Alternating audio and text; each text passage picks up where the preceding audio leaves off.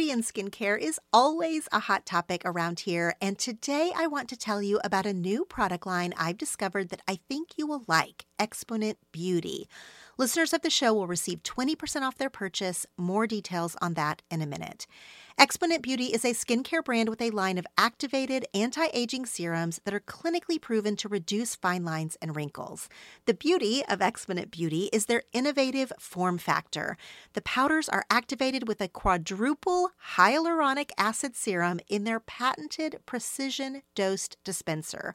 The packaging is gorgeous and the dispenser itself is refillable, so it has also reduced plastic waste. Exponent Beauty's line of serums can be found in med spas and spas and dermatologists' office around the country. The line is dermatologist recommended and clinically proven to reduce those fine lines and wrinkles, and to increase brightness and radiance, and to firm skin without irritation. No more expired or underutilized products with Exponent Beauty, just high quality skincare with ingredients that work. Go to exponentbeauty.com and use code TELL20 for 20% off a purchase of $100 or more. That's Exponent, E X P O N E N T, beauty, B E A U T Y, dot com and use code TELL20, T E L L, the numbers 20, for 20% off your purchase of $100 or more. When I announced that I was bringing the 10 Things to Tell You podcast to a close, the number one question I got in DMs and email and here, there, and everywhere, the number one question I got was, but what about the book episodes? Which made me laugh because the book episodes are, of course, one of my favorite things that I do here, but also like, you know, thoughtful and meaningful prompts and things also. anyway, I get it. As a passionate reader, a big time book lover, I totally get it. So I wanted to share with you a few places that you can still find me talking about books if that is the number one thing you're going to miss about the weekly 10 Things to Tell You episodes. So, I very often share what I am reading, especially books that I have loved, on my personal Instagram account at laura.tremaine. I also, on Instagram, on that same account, host regular reading parties. Reading parties are a fun little thing I started in summer 2021 where I pick a designated time, I announce it about 24 hours in advance. I go live on Instagram at the designated time. Tons of people join in with me, and we just sit and read together silently. We greet one another, we say where we are, we say what we're reading, and then I set a timer for 20 minutes because I am an evangelist for the 20 minute reading timer. And then there on IG Live, hopefully with some kind of a pretty backdrop like my fish tank, we all sit and read together. So, jumping in and participating in both of those things is a way that you can get a book fix from me. I also send out regular reading recommendations and am a little bit more candid about what I've been reading, both the good and the bad, in my free newsletter called The Secret Posts. I don't love to put on social media books that I didn't love, but I will share in the secret posts a book that didn't land with me and why for those who are on the secret posts list. That is free. It is sporadic, which is to say, I try to send it out monthly. Sometimes it's twice monthly, sometimes I go three months without putting one out. But it always contains reading recommendations and you can sign up for the secret posts at 10thingstotellyou.com slash secret posts but if none of that is scratching your itch for book and reading conversations, insights, recommendations, book talk in general, the kind of stuff that we had here on 10 Things to Tell You. I do lead a monthly book club and also just have general book talk over on the Secret Stuff Patreon. The book club part of Secret Stuff is very simple. We read a book together meaning we have like a book assignment, and then we have a Zoom meeting once a month on that book. Any Secret Stuff member can jump in on the Zoom, can participate in that conversation. It is recorded, and we turn the audio of that Zoom meeting into a podcast episode that Secret Stuff members can listen back to if they weren't able to make it live. A lot of people cannot make the book club meetings live, but they can always still read the book, listen back to the discussion, and then participate in like the conversational threads around the book. So that's the book club element of Secret Stuff. I also do at least one book related episode over at Secret Stuff that is, like many of the episodes here at 10 Things to Tell You, just me talking about books. I'm either sharing the books I've read that month. Again, that is a place where I would share the good and the not so great. Sometimes I pop in with some very specific book thing that I want to share. For example, earlier this fall, I really just needed to talk about who is Maud Dixon and float an alternate theory of what I thought was going to happen in that book. It didn't really happen in that book, but I did a little mini episode about that novel and posted it to Secret Stuff. So there is books and reading content over there monthly besides the actual book club. And I wanted to share one of those episodes here as a bonus just so you can kind of hear what it's like. Now, listen, if you're a regular 10 Things to Tell You listener, you're very accustomed to listening to me be solo and blah blahing on. But because I know that you might be hesitant to join a Patreon community if you are unfamiliar with Patreon at all, or if you're unsure of what the content is like over there, I wanted you to have like a prime example of it. I released this episode to the Secret Stuff Patreon members the last week of December, and it is my personal best books of the year list. So, a little bit different than the episode I did with my book club back on episode 147, where that was a discussion and we all shared a couple of picks. This was my final list 10 fiction, 10 nonfiction, my favorite books of the year. This list will also go out to the secret post free email subscribers, and this list will also eventually go on social media. But both of those things will just be the actual list. If you want to hear me talk through with my own voice things like this, that's the type of content that will be over at Secret Stuff. I also want to remind you that Secret Stuff is a month to month commitment. I don't even offer the option to buy a membership longer than that. So you can always jump in and try, see if it's for you, see if it's not. I totally understand that the membership model is just not going to work for everyone. The secret stuff content is much more casual, much less edited. You'll see that as you listen to this bonus. It also just comes out when it comes out. The content schedule over at Secret Stuff is a lot looser than this weekly Tuesday show, so that might be something to get used to. I'm no stranger to making these solo shows, and it's been fun to create some of these personal episodes that are quite a bit less polished than what I publish here on 10 Things to Tell You.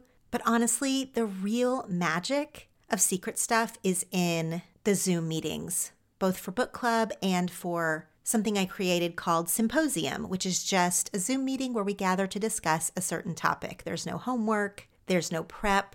It's just secret stuff members talking through a topic or a question or something like that, Symposium is also monthly. So I hope this answers some of your questions, especially about where book content, reading content, and recommendations will live after the final episode of 10 Things to Tell You.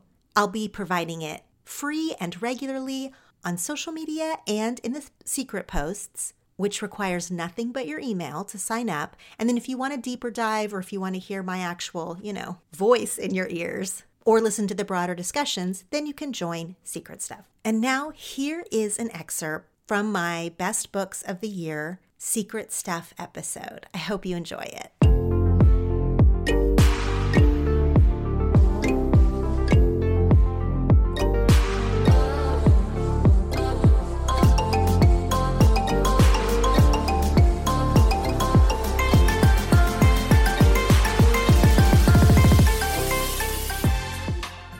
But okay, now let's get to the nitty gritty of this list. And if you're new to Secret Stuff, and I know that there are some new faces around here in the last month, especially, if you are new, maybe you don't know yet that every single month on Secret Stuff, I do at least one, at least one book and reading episode where I share all that I have read lately. So, in the main show and on social media, I often share the best of what I read lately.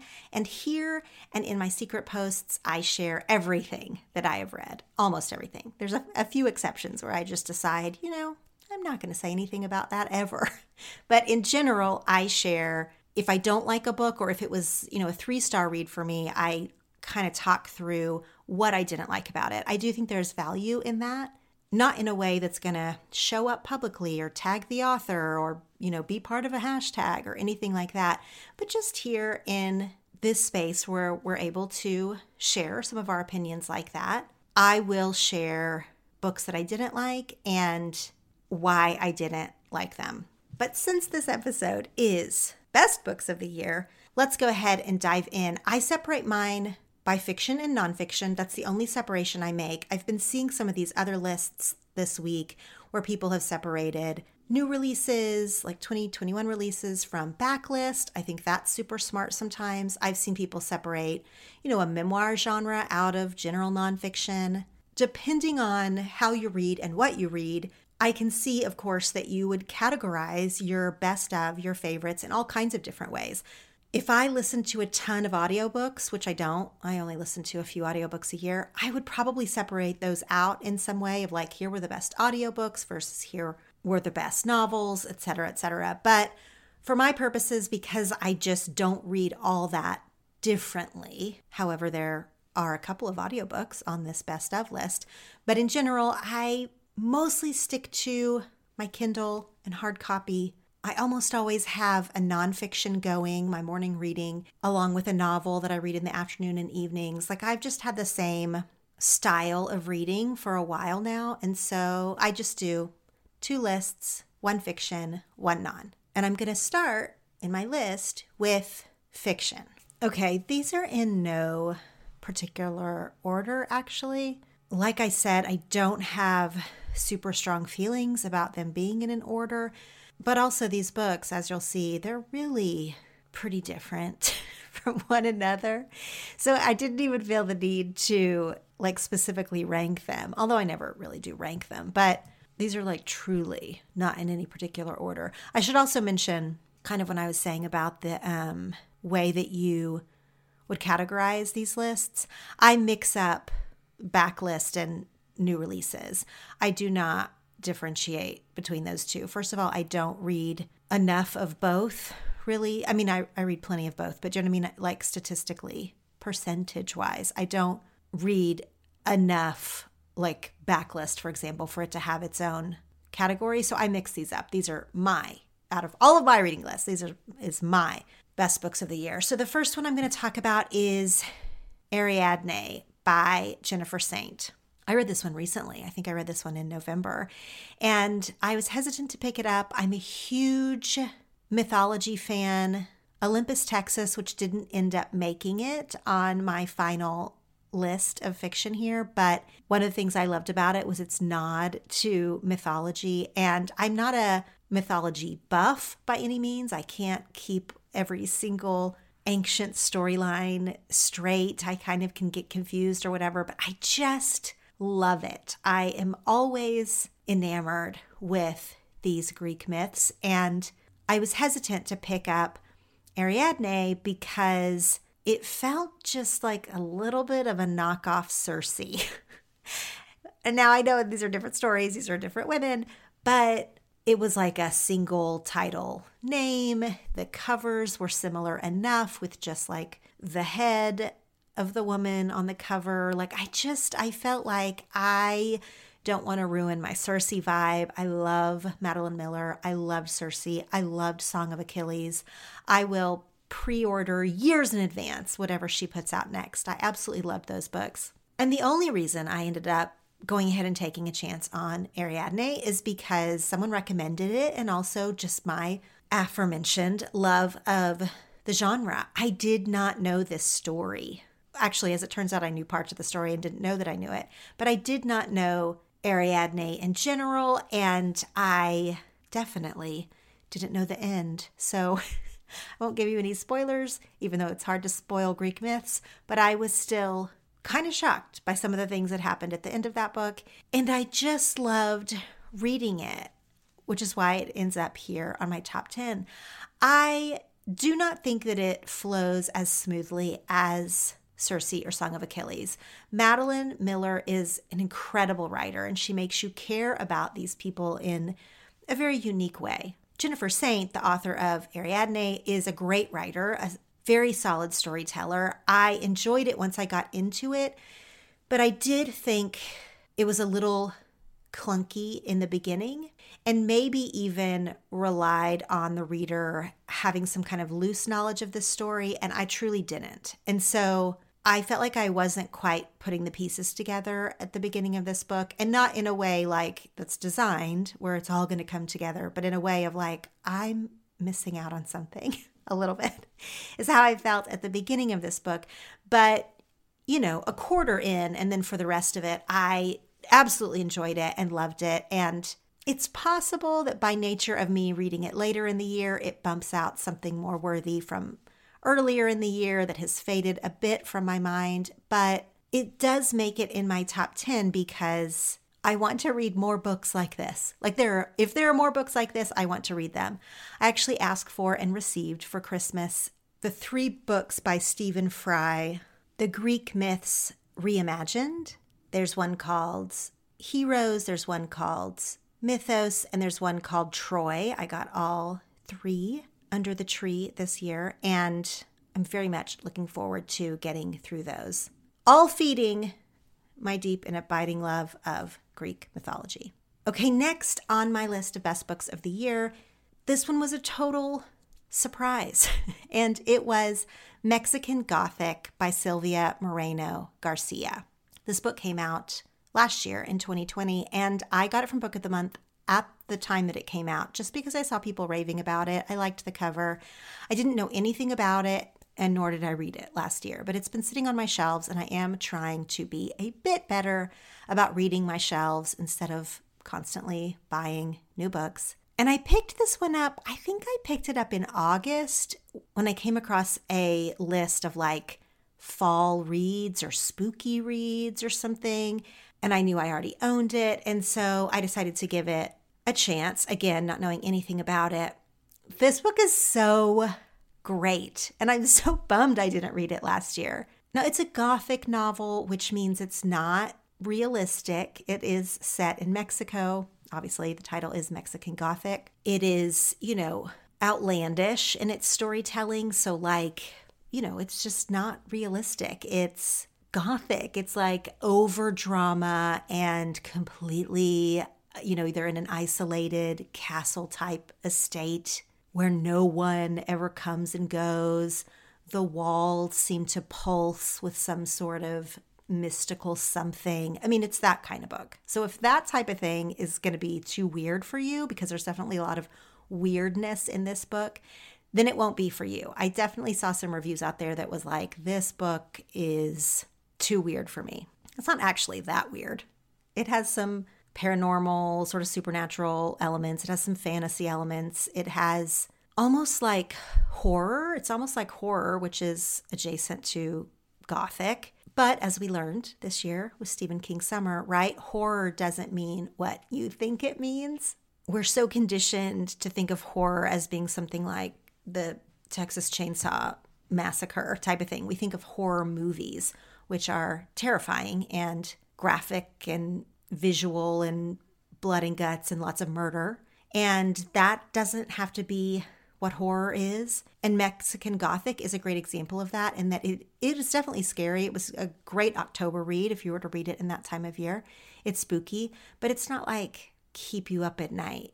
Like there's not like monsters in the way that you think are going to be under your bed, or it's not like The Nothing Man, which is one of the scariest books I read this year is not going to be on this top list, although I really enjoyed it and it's a great book. It also kept me up at night. It was the kind of book you don't want to read if you're home alone. Mexican Gothic by Silvia Moreno Garcia is not like that at all. This is almost like a ghost story. That's a best way to describe it. Gothic novels are like grown up ghost stories.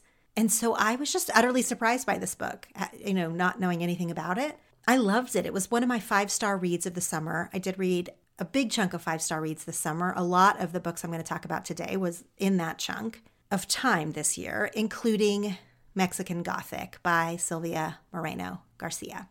Also read this summer, also on this list, and I'm so excited for it to be on this list, is Billy Summers by Stephen King. Now, I read Billy Summers when it came out in August, which was the tail end of our Stephen King summer. Stephen King summer is what I launched Secret Stuff on the idea of. I really wanted to do a Stephen King book club for people who needed to be introduced to Stephen King, like in a way where we could talk about it as a book club. And as it so happens, because Stephen King is so prolific, he actually had this book come out in August this summer called Billy Summers. So I loved all the theme that was happening here Stephen King summer, Billy Summers, the literal summer. I loved it. Billy Summers was not part of my Stephen King summer, so I read a lot of Stephen King this year. In fact, my very favorite book of the year was Stephen King, but we'll get to that sort of later. But Billy Summers is a book that you could read if you had never read Stephen King before. Now, do I think it's classic Stephen King? No, this is not in like the top 20 probably of Stephen King novels, but it is not horror, it is not scary at all. It is a little thrillery. It's about an assassin. Billy Summers is an assassin. That is not a spoiler. And there's some violence at the end, or it's sort of like the culmination of the plot, if you will. There is some violence. But this book isn't what you think of when you think of Stephen King. This is falling into kind of the cop stuff that he has been doing over the last several years. It's like a crime book. You know, there's some mafia mob type elements, there's some romance, there's some shootouts. You know, it's like that kind of a book. But it is Stephen King's amazing character building and storytelling. And so I did not find the plot of Billy Summers to be all that wow inducing, although there were some certainly some interesting elements to it. But Stephen King does in this book what he does best, which is make you care about people who are very flawed, and he really makes you want to know what happens to them. Which is plot, sure, but for me, with Stephen King, it's like deeper than that. It's almost like you know these people, they are your friends. And you don't think about your friends' lives as plot, do you? Right? It's not so obvious as it is in other novels. With books like Billy Summers, you're like, I have to know what's happening with these people I know. And are they going to get out of this sticky situation? it's like that. I just had a delightful time reading Billy Summers. I've had a wonderful time hearing from lots of friends who, for whatever reason that I'm not quite sure of, read Billy Summers when they weren't necessarily Stephen King readers. I mean, maybe because it was like a bestseller, it got a lot of buzz or something. I'm not sure. But I feel like I had a handful of people who read Billy Summers as one of their first or one of their first few Stephen King novels and were just shocked and surprised at how good it was. And I'm like, see, that's what I'm trying to tell you. And then when they say that to me, I'm also like, it's also not even in his best. Like, it's a great, solid book. It's obviously on my top 10 of the year, but like, if you enjoyed this, you gotta get deeper into Stephen King. And if you want to get deeper into Stephen King, of course, hold tight because we are doing our second Stephen King summer starting in May of 2022. Okay, my next pick is also from the summer and was another surprise for me. I again, sort of like Mexican Gothic, although these books are so radically different. But I didn't know what to expect. I think I was looking for a palate cleanser. I might have picked this up on Kindle sale. I don't even remember who recommended it, but I tend to reach for these type of books after I've finished something heavy or if I just, you know, just want some kind of easier weekend read or if I'm in the mood to, you know, plow through a book in a day or two because I'm trying to distract myself from something, anything like that, I will often reach for like a thriller or a mystery because it is so entertaining, right? It just keeps you so engaged. That is why I reached for this one. And then it turned out to be so much better than I was expecting, so much better than the cover might suggest or than anyone was really saying. I'd heard some buzz around it, but eh, not much. The book is Who is Maud Dixon by Alexandra Andrews. I think I bought it for the premise alone, which is, and this happens at the very beginning, so it's not a spoiler or anything, but a young girl in New York City publishing, like almost an intern level in the publishing world, loses her job and through a series of events gets the opportunity to go be a personal assistant to a very, very famous, recluse, secretive author who writes her novels under a pen name. She lives way out in the country in a tiny small town, but she needs help with her next project. And so our main character, Florence, gets hired to come be her assistant. And it, from the beginning, seems like a dream job, right? Doesn't that sound like it would be somewhat of a dream job? As you can imagine, because this is a thriller, mystery, hijinks type of novel with a lot more action than I was anticipating, actually. A lot of craziness happens. And this book, one of the reasons that it lands on this list, is not because it was entertaining. A lot of thrillers and mysteries and things are super fun to read. Page turners are so, you know, fun for the brain. This was more than that, though, because this novel did not go at all where I was expecting it to go. and not necessarily in a plot twist, although there were some different plot twists, as is common in this genre.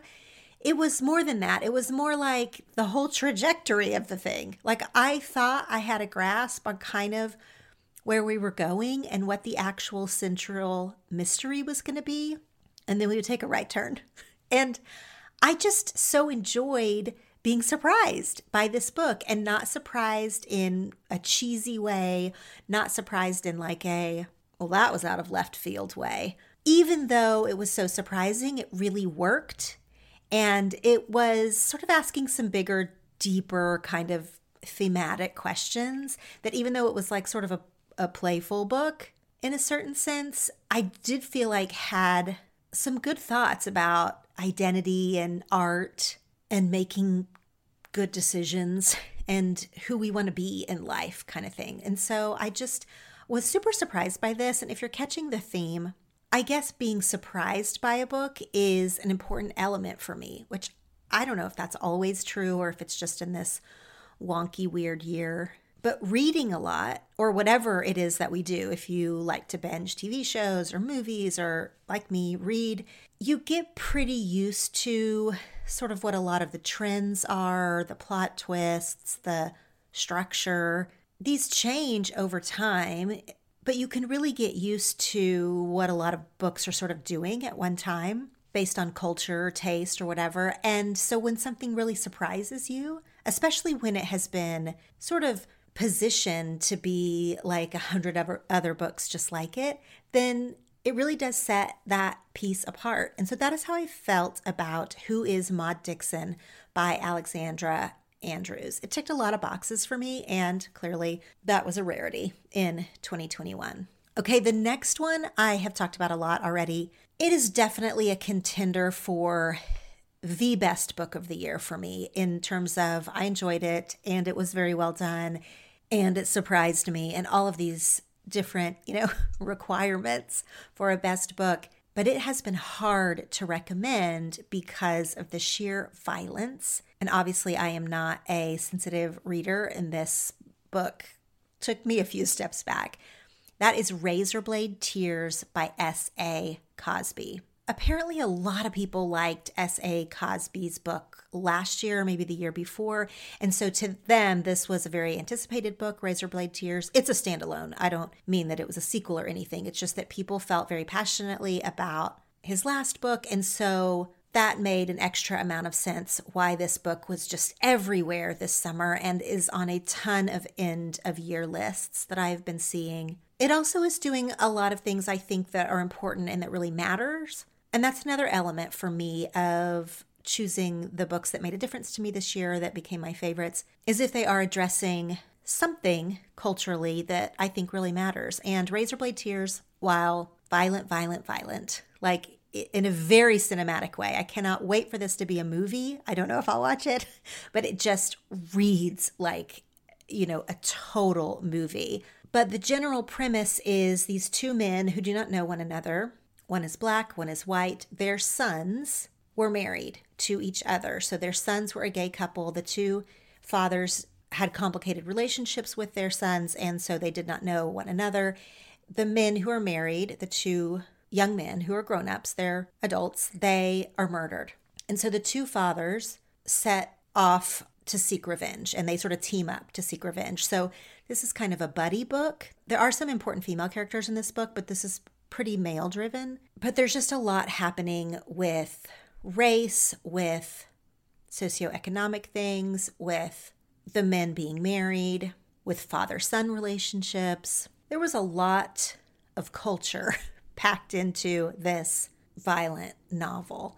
And there was just a lot of relationship stuff in general, sort of within the culture stuff. And I like a relationship book that's not a love story. I love a relationship book that's not a love story. I love looking at friendships, parent child, our own relationships to our past, our own relationships to our community. There's all of that is happening in Razorblade Tears by S.A. Cosby. And when I sat down to make this list, it was like probably the first gimme that I put on here. It was the most obvious one. So I would say it's probably among my very tip top of the year. It's just really, really good. Next on the list for fiction is The Paper Palace by Miranda Cowley Heller. This book was not obviously on my list when I first made it. It was one that might have hovered a little on the edges though I think I might be in the minority of that opinion because I have seen this. It feels like this is on everyone's best of list, but I definitely did not enjoy this book while I was reading it. I didn't like any of the characters, and I don't need a likable character. I will, in fact, with the type of books I like, find myself rooting for a despicable character. I am okay with an anti hero, but The Paper Palace, it is it is worse than that in terms of I'm not rooting or liking or understanding really any of this until as you get on into the book and you realize as the onion layers are peeled back, you realize why some of these characters are the way they are. And then, of course, that breeds compassion and some understanding. And I still was hesitant on this book almost until the very end. But here's why it lands on this list I have thought about it for months. I have thought about the whole way that Cowley Heller unfolds this story from the very beginning until the ending, which has been, I guess, somewhat confusing or disputed, I guess, of, of, what happened at the end. It's sort of been a big conversation because some people read it as a little bit ambiguous. Some people thought it was an obvious ending. So that alone, you know, made it kind of worth this bigger conversation. But for me, it really says something about a book, a story, characters, a plot, if I'm still thinking about it months later. Like if it didn't just run through me like water and I, you know, forgot even who the characters were by the next week or something like that, which we all read books like that. But The Paper Palace, and I don't want to say too much about it because it's a complicated plot, I guess, and it has numerous trigger warnings, I suppose I should say. It is not for sensitive readers, not for the violence that is depicted in Razorblade Tears, but for abuse and death and uh, lots of reasons that this book is also not for a sensitive reader. And it's also not easy to sum up, really. But this book was purposely deceptive in all the ways. Like from the watercolor cover, which doesn't totally match the contents on the pages, to how the characters and their various relationships are sort of forced on you and they sort of grow on you. It was masterfully done, really. And so, thinking about it all these months later, ended up with a spot on my 10 best fiction of the year. Again, that was The Paper Palace by Miranda Cowley Heller. Okay, for the next choice on my 10 best fiction, I am breaking one of my personal rules. I don't do this very often. I do it when I feel like it's worth it. And that is, I, for the most part, when I'm making lists like this, do not include friends' books because it just gets too hard. I've been doing this online work for a really long time, and I have a lot of friends who publish all kinds of books, especially nonfiction. And that's where I feel like this allowed me a little bit of an excuse to bend this rule. But I love all of my friends' books. I am, you know, so honored to have so many friends that put great things into the world, but I'm also just not objective about them. Like, I'm not objective about my friends' books even a little bit so that that makes including them on these lists unfair for a, a, lot of reasons. So unless there is an exception, that is one of the things that I try to separate out when I'm like thinking of a best of type of compilation. I broke my own rule with The Weight of Memory by Shawn Smucker. I've known Shawn for a really long time. He was a guest on the show this summer Back in July, episode 126, I recorded a conversation with Shawn called Books We Wish We'd Written, where we talk about books we wish we'd written, but we also talk about self publishing, which he did for a long time, and sort of what that means these days because it's changed so much in the publishing industry. If you're interested at all in writing a book in the future, I think you should go back and listen to that episode because he has some wonderful wisdom there. And then, of course, we also talk about his new book that came out this summer called The Weight of Memory. I took this book with me on a little introvert weekend while my kids were at summer camp. There was a bunch of construction happening at my house. I needed to get out of Dodge for like 48 hours. I went to a hotel. I had a stack of books with me, including The Weight of Memory, and I just could not put it down. I loved this book. I completely forgot as I was reading it that my friend had written it. And so I was able, that's the excuse I'm giving, that I was able to like separate out my enjoyment of it from my friendship with Shawn and I just hadn't read anything quite like this. He said he wanted to write a grown up fairy tale. That's how he described it. And that is what this is. But it's not cheesy, it's not anything like that when you hear the word fairy tale. It is a story about a man who receives a terminal diagnosis. He is dying, he is the sole caregiver for his granddaughter, and he takes her back to his hometown, his very tiny hometown that he hasn't been back to in a long time as both a means of saying goodbye as he is dying and also like sort of looking for a future for his granddaughter where he can leave her in the care of people who knew him when possibly. There was just a lot that I loved about this book. I always love a return to a hometown because that's sort of my own life in many ways. And there's a ghost paranormal. That's where the sort of fairy tale element comes in, I guess. There is something happening supernatural in this book throughout, but you aren't quite sure what. And it gets a little intense, but it's also beautiful. Like there's just, I just loved this book. And on theme, it surprised me and it absolutely earned a spot on this list, even breaking my own personal list rules.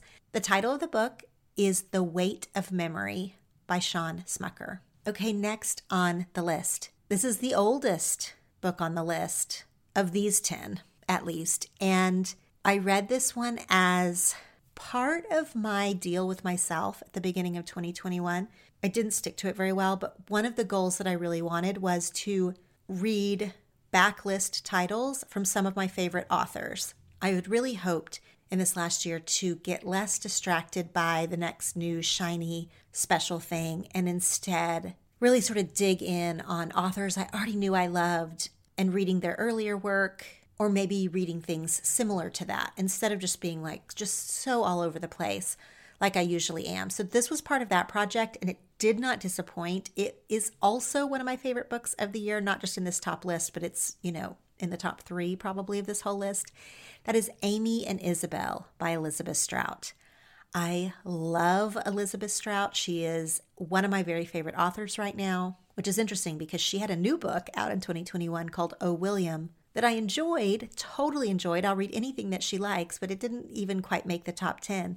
However, Amy and Isabel, which is her first book that came out in 1997, I think, this book blew me away. Amy and Isabel are mother and daughter that's the relationship between the title characters. And this book is sad and hard and beautiful and uncomfortable. And it's just an amazing book. There is one scene, and I don't normally do this because I don't cater to sensitive readers.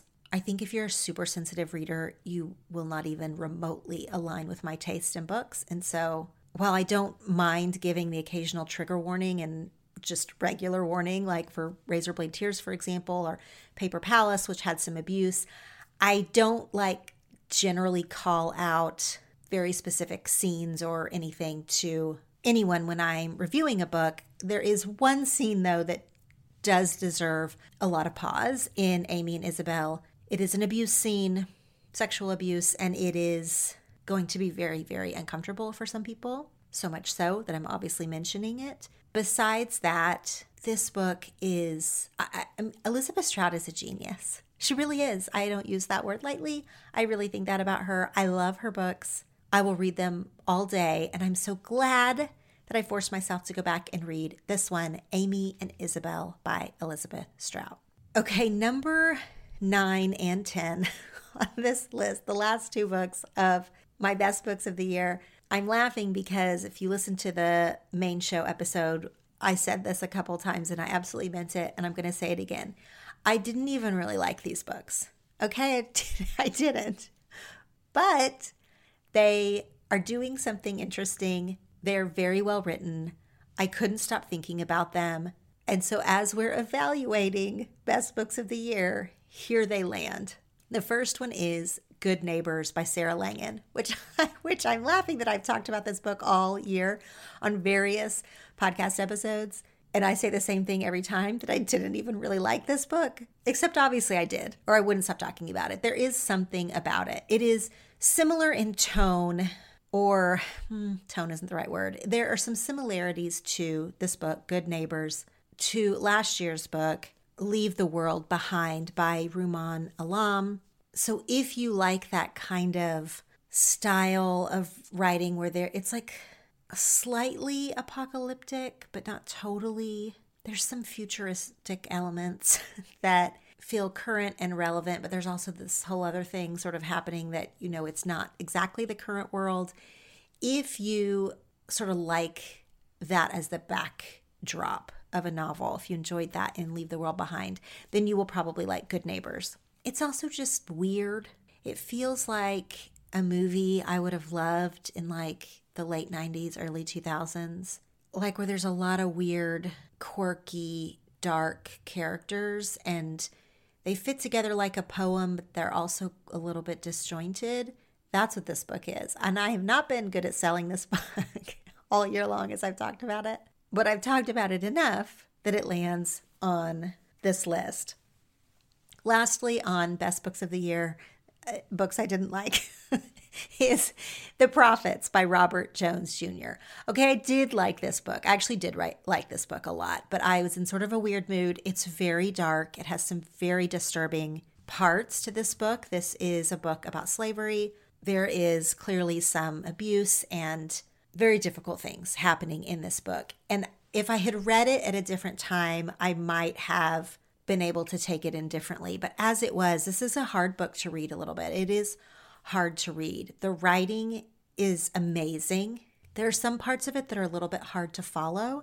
And often, if I'm finding something hard to follow, I usually blame it on myself. Like I'm reading it on the Kindle, so I can't really go back and look at something, a structure, a character, or anything, because that's hard to do on the Kindle. But I read this book in hard copy, and so I could see on the page a little bit of what was happening with the structure. And I do think there's some things about it that are a little bit confusing. There's like flashbacks, there's some time jumping, and these characters are very complicated. There's also some uh, spiritual elements to it that are almost a little bit confusing because you can't totally separate what's real and what's of the spirit world, if you will. A little bit like Sing Unburied Sing, which that's one of my favorite books of all time by Jesmyn Ward. I absolutely loved that book. I read it when it came out a few years ago. I think that was 2018 and loved it, loved it, loved it. There were just some slight similarities I felt like in the prophets, and that's probably maybe even one of the reasons that I loved it so much was because of some of those similarities. And this might be the most well written book I read this year. And so that is why it falls under the category of best, but not necessarily favorite. It is hard to read books like this about things like slavery, about things like abuse, you know, time periods in history that are very difficult to read sometimes and like proclaim how much you enjoy them.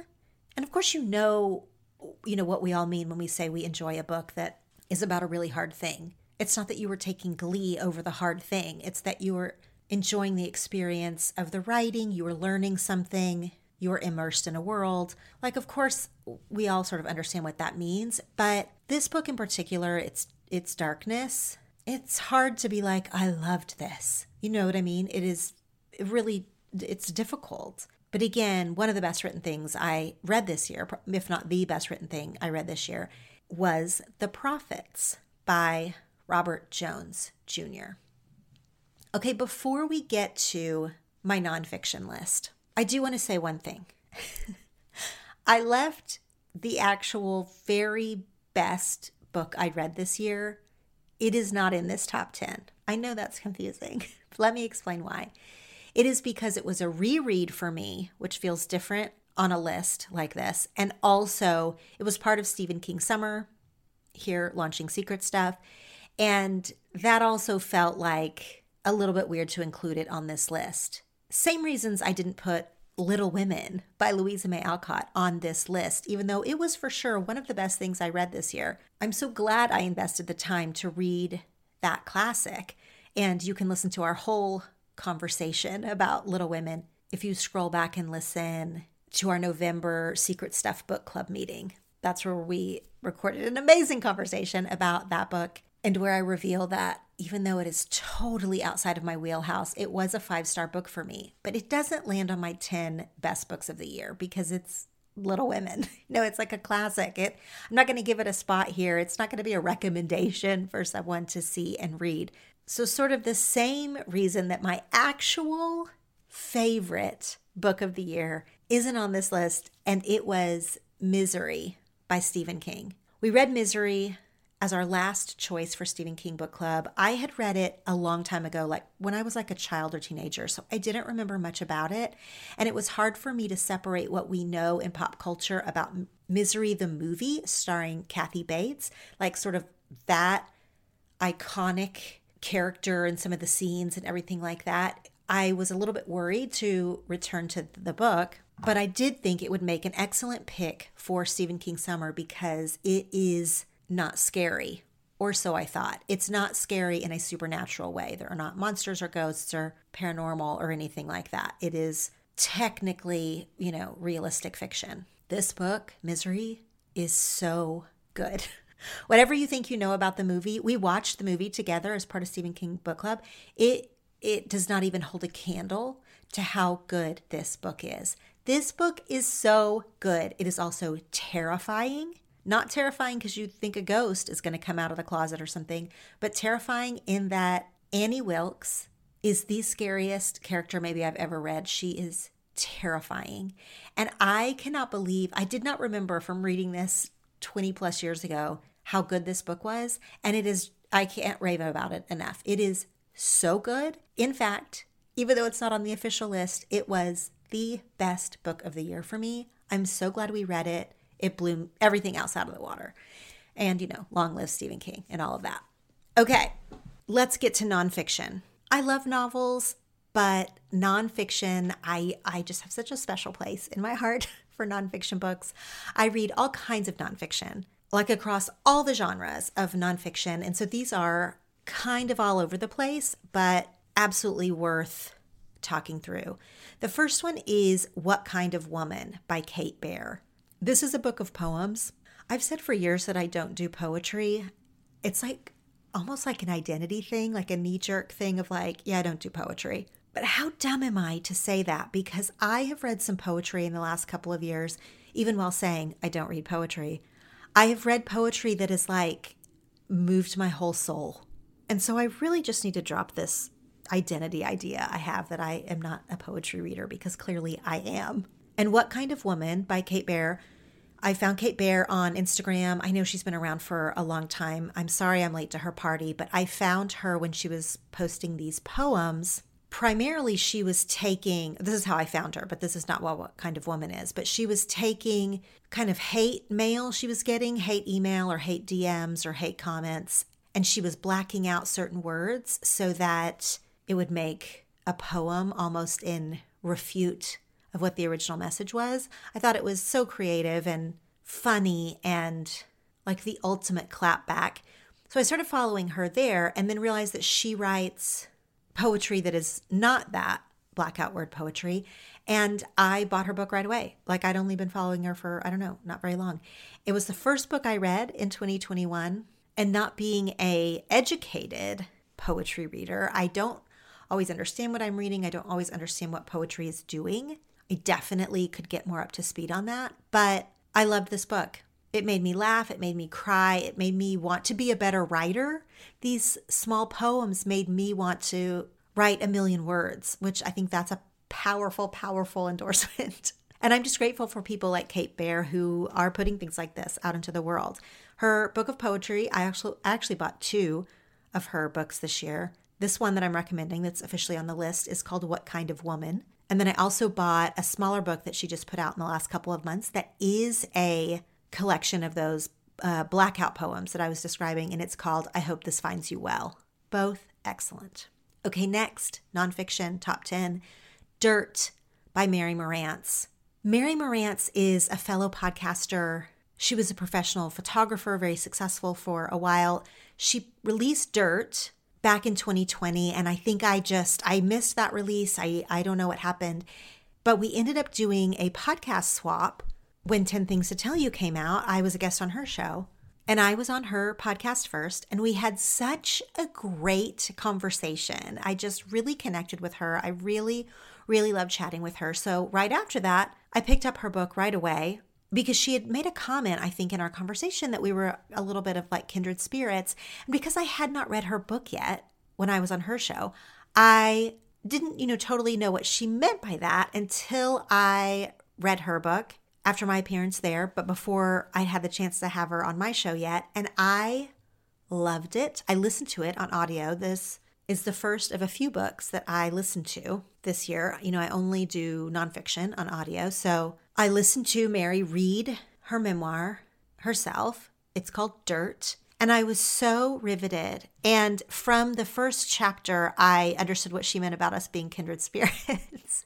Even though we have a very different story, she grew up in a trailer in West Virginia and ended up graduating from Yale Law School. I, that's not any part of my story, but just so much of what she wrote about in her childhood and some of her relationships. And even though it didn't match my exact story, I knew exactly what she was writing. I grew up in a town similar to what she was describing. Like, I just, something about her writing, I connected to it so much and I understood what she meant by calling us kindred spirits. And I went on to have her on 10 Things to Tell You. We had a great conversation there too. And I feel like I just shouted it from the rooftops for like a month how much I loved this book and I wanted people to read it. This book is so, so well written, so well told. If you think you have read memoirs like this, and Mary and I talk about this on the 10 Things to Tell You episode, if you think, yeah, yeah, I've read the like poor kid goes to Ivy League story, I got it. This isn't like that. It doesn't feel like that. It doesn't feel like a story you've read a hundred times. It doesn't feel like it's steeped in cliche at all. In fact, I just came away from that feeling like I think, uh, you know, I want to read more about Mary. I want to know what's happening next in her life, which lucky for us, she's putting out a new book. But the book that is on my top 10 nonfiction list is Dirt by Mary Marantz. The next book on my list I also listened to which is, again, super unusual. But the next two, in fact, that I'm going to share with you, I listened to. So there's three on this list that I did audio. And this next one is Breath by James Nestor. I gave a ton of minutes to talking about this book on the Best Books of the Year episode with Book Club, episode 147. So I won't repeat myself here. But I just want to say that this book is on the list because it made me think constantly I've thought constantly since I read it about the way I breathe. And not just the way that I breathe, although that really matters to really take in breaths through your nose instead of your mouth. And he explains all the different reasons why that matters, both when you're exercising, when you're speaking, when you're sick, when you're sleeping, all of these things, so important. But also because he does a really great job of explaining the history of why this matters. I would not have ever thought that a book like this on breath, that we'd get a history lesson out of it, but it actually really does matter how evolution, how our skulls have changed, how our nasal passages have changed, and eating soft food and all of these ways that evolution has changed the shape of our skull, changed us in so many ways, affects, you know, disease, asthma, allergies, like a lot of different things that your breath corresponds to. The way that I learn things, that made more of a difference to me when I was learning about breathing in this book than you know, some of the other stuff that was super interesting, but wouldn't necessarily stick with me, like about athletes breathing when they run marathons or athletes breathing when they swim or whatever, which is actually like super cool information to bring up at like a dinner party because, you know, it is interesting. But in terms of like me really noticing how my breath is going to change and how I need to concentrate on it, it was all that history piece. It, it made me feel like part of a bigger story and how we're all changing the way we breathe and how we need to be more aware of it. I love that book. I did listen to it on audio, went by very quickly. It's called Breath by James Nestor. Okay, last audiobook in this list, third audiobook I'm going to tell you about, fourth on my list total, is The Meaning of Mariah Carey by Mariah Carey. Now, here's why I think you should listen to this one whether or not you're that into audiobooks or not. I do love to listen to memoir on audio, especially if the author reads it, just because I think that just gives it a whole new depth to hearing someone's story, is to hearing it in their own actual voice. But Mariah Carey is a voice that we know. And so she reads it herself, but she also sings. And I mean, it is what a joyous experience it is to listen to a life story and then have a few bars of song. It just was so enjoyable to me. Now, if you're into celebrity memoir and you want some kind of like juicy tell all, this is not that. I mean, there is a lot of vulnerable stuff in this book, especially about her childhood, about her relationship with her siblings and her mom. It's difficult for sure, but it is not, especially about her marriages and the people that she's dated and those things. If it's not like a celebrity gossipy, you know, TMZ style memoir, it's not that. It's better than that actually. But if that's going to, you know, make you feel bored or bummed or like not what you signed up for, then this isn't the book for you. But talking a lot about her childhood about the color of her skin and how that played into a lot of things in her life, and about the music business. There was quite a bit of music business stuff in there, which I thought was especially interesting.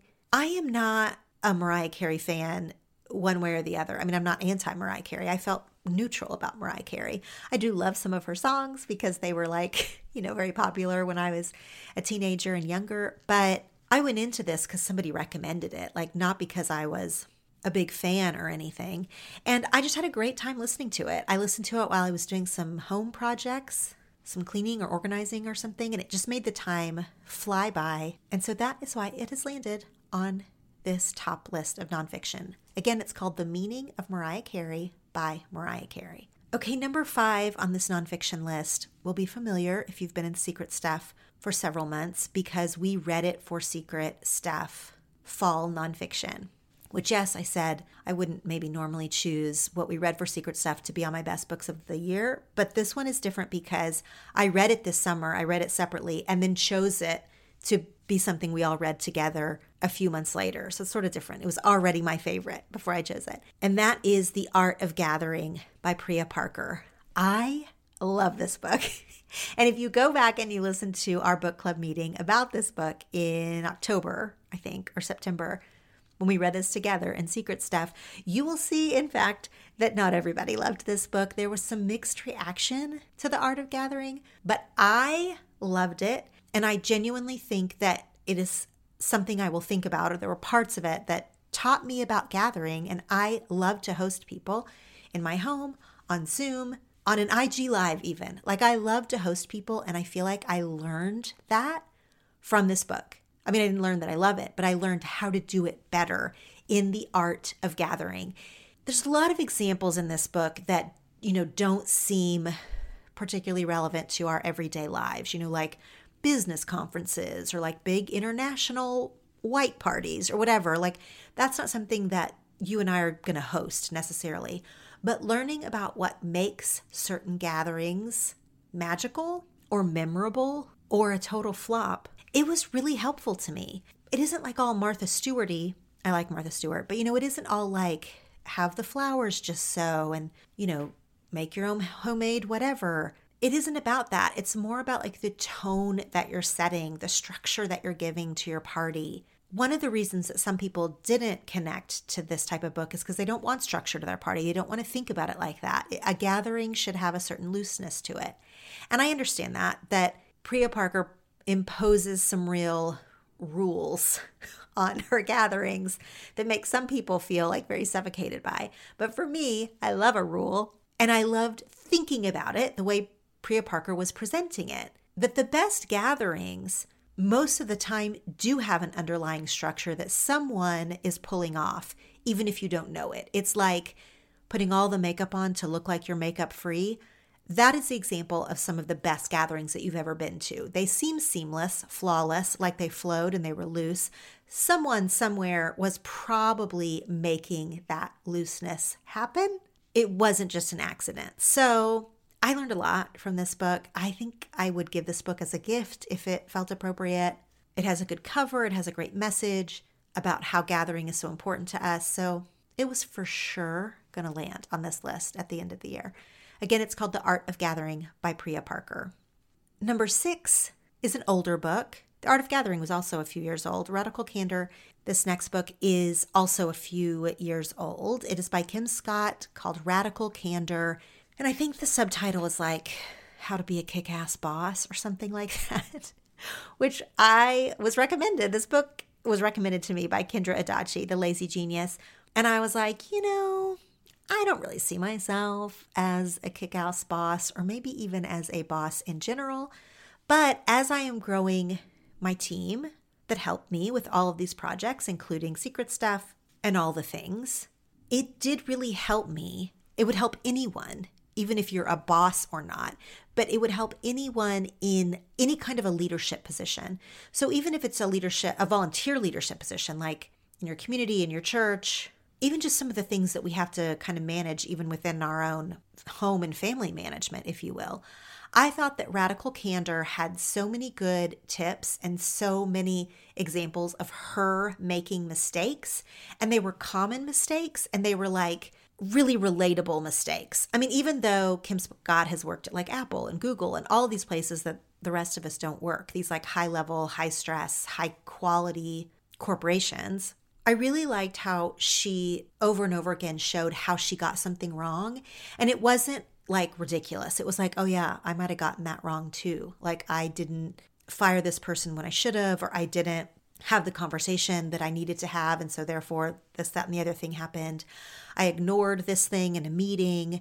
And instead of feeling like, because of her position, like, so I will never understand what she's talking about. It was the opposite. It felt so universal, it felt so helpful. I thought that this would make a great book to someone who is maybe newly a boss or wants to be a boss, or I guess someone who has been one for a long time, but maybe like could use some kind of refresher. I don't know. I really liked what I learned in that book, and I have not picked it up yet, but apparently she has a new book out. And I liked Radical Candor so much that I think I will pick up the next one.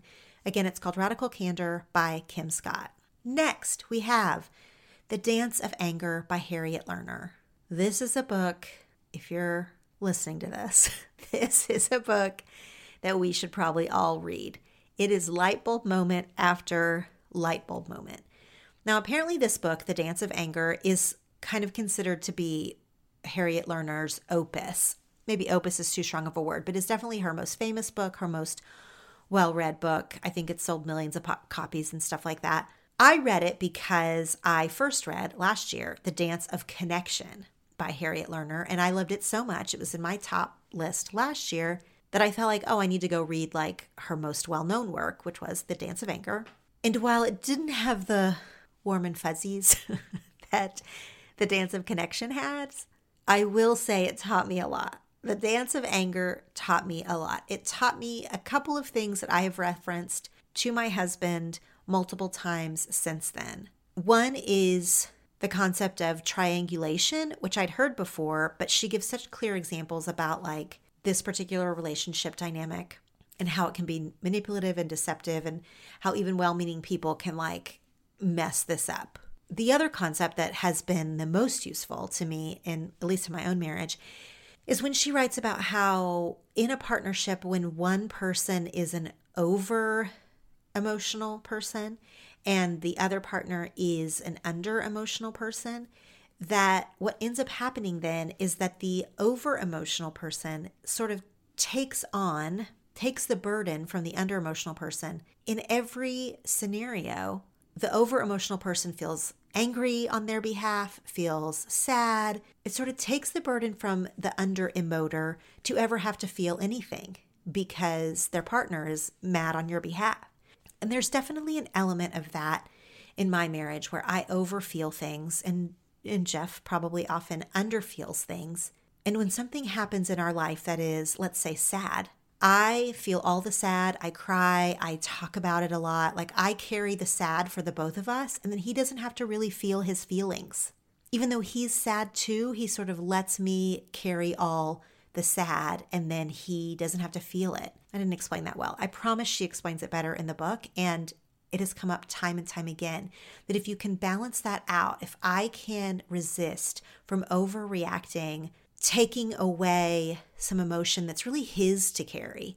If something has happened that makes us sad, he needs to feel his own sadness. Or if something happens that is angering, but it's really kind of his deal, me, instead of getting all defensive for him and like popping off about it to other people or whatever, let him be the one who's mad about it. Make him feel the feelings instead of, as the over emoter, consider myself representing our feelings together because it's a bad habit for me, it's a bad habit for him. There were other aha moments in the book, but those are two of the big ones for me. If any of that sounds interesting to you, these books by Harriet Lerner, The Dance of Connection, and then this one that I'm describing that's on the list, The Dance of Anger, they're not that long.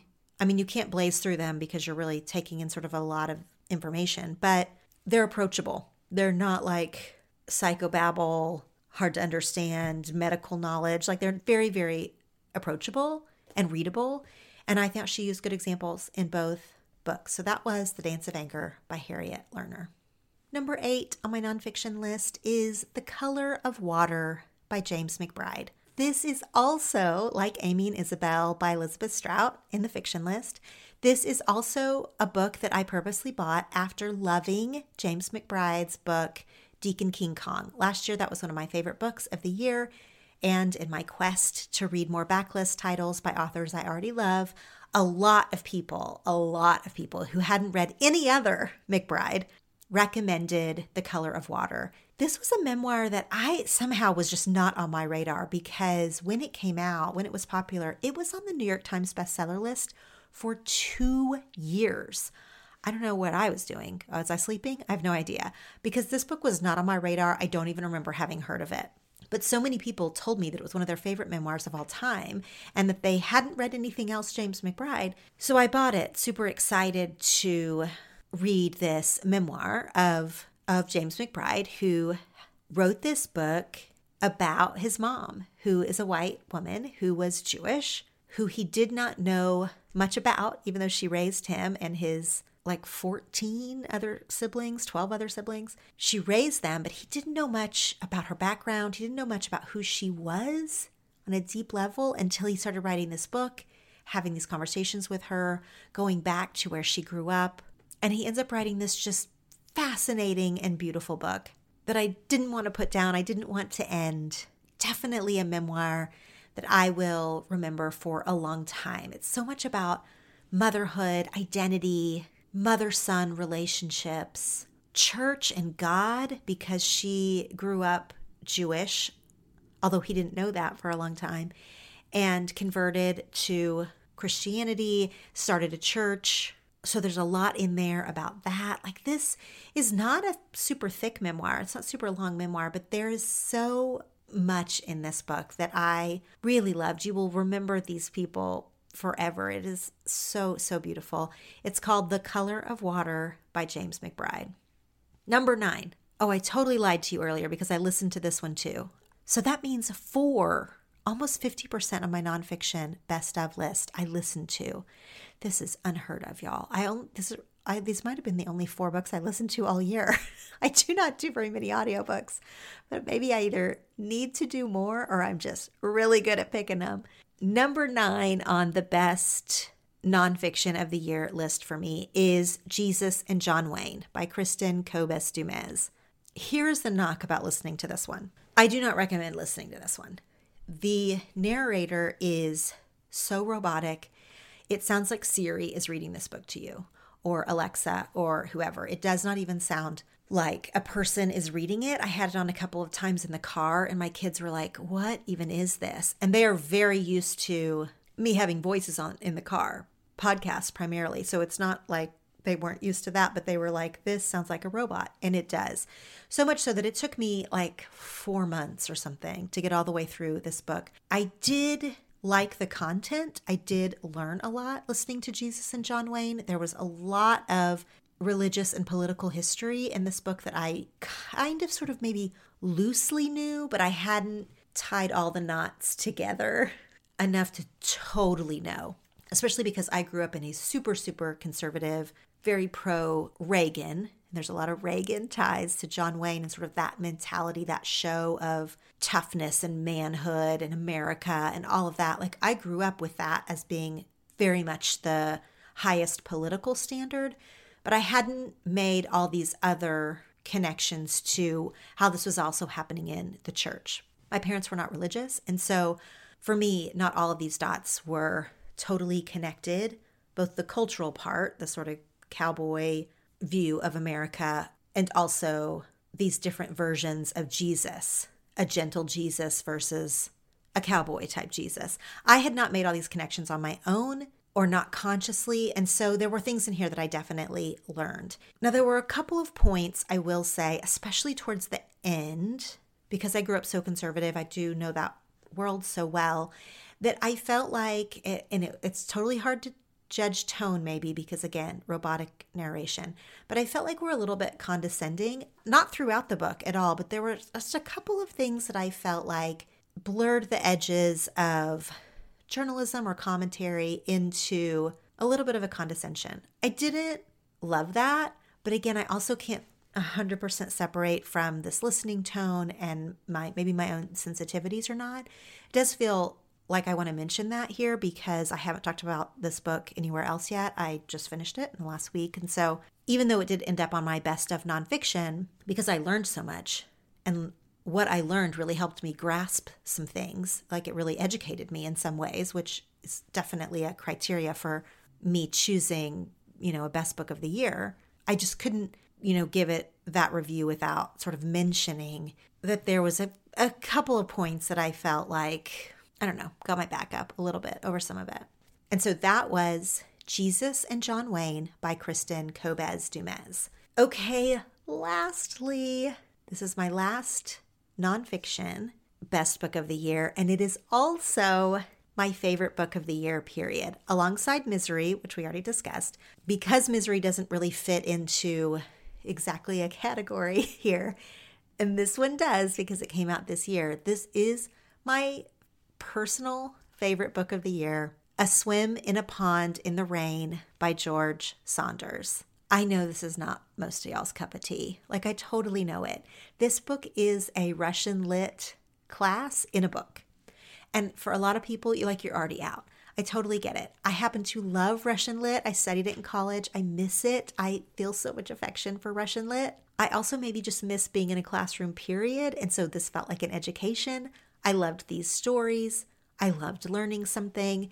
And even if you can't get on the Russian lit side train of it, although it would be hard to enjoy this book if you weren't a little bit into or open to learning about Russian lit, what Saunders is teaching us here about storytelling, especially short storytelling, which is the form that he's really, you know, deep diving on. I, I mean, I feel like as a writer, I'll like never be the same. I learned so much in this book. Some of it was like subconscious. He's teaching you what the writer is doing as they read. And as a reader, I am realizing, like, yes, I do do that as I read. But he's trying to make you understand what the author was doing while also explaining what the typical reader will do and how those two things are working in tandem. I just thought it was so brilliant. Like, it makes me want to cry. It was so, so good. but like Misery, it's for a very specific type of reader it is not a universal book that I would recommend to anyone and everyone, but I just beyond loved it. It was just what my brain this year wanted. I wanted to be schooled on Russian lit. I wanted to read these short stories that he makes you read before he explains what's happening in them. I wanted to hear him talk about the writing process in general, which he does sort of intermittently. I just love this book again, will not be for everyone. Do not gift this to anyone because it's so different. You'd have to know that somebody liked something like this before you spend your $20 on it. But it is my last and final and best nonfiction book of the year. Again, it's called A Swim in a Pond in the Rain by George Saunders.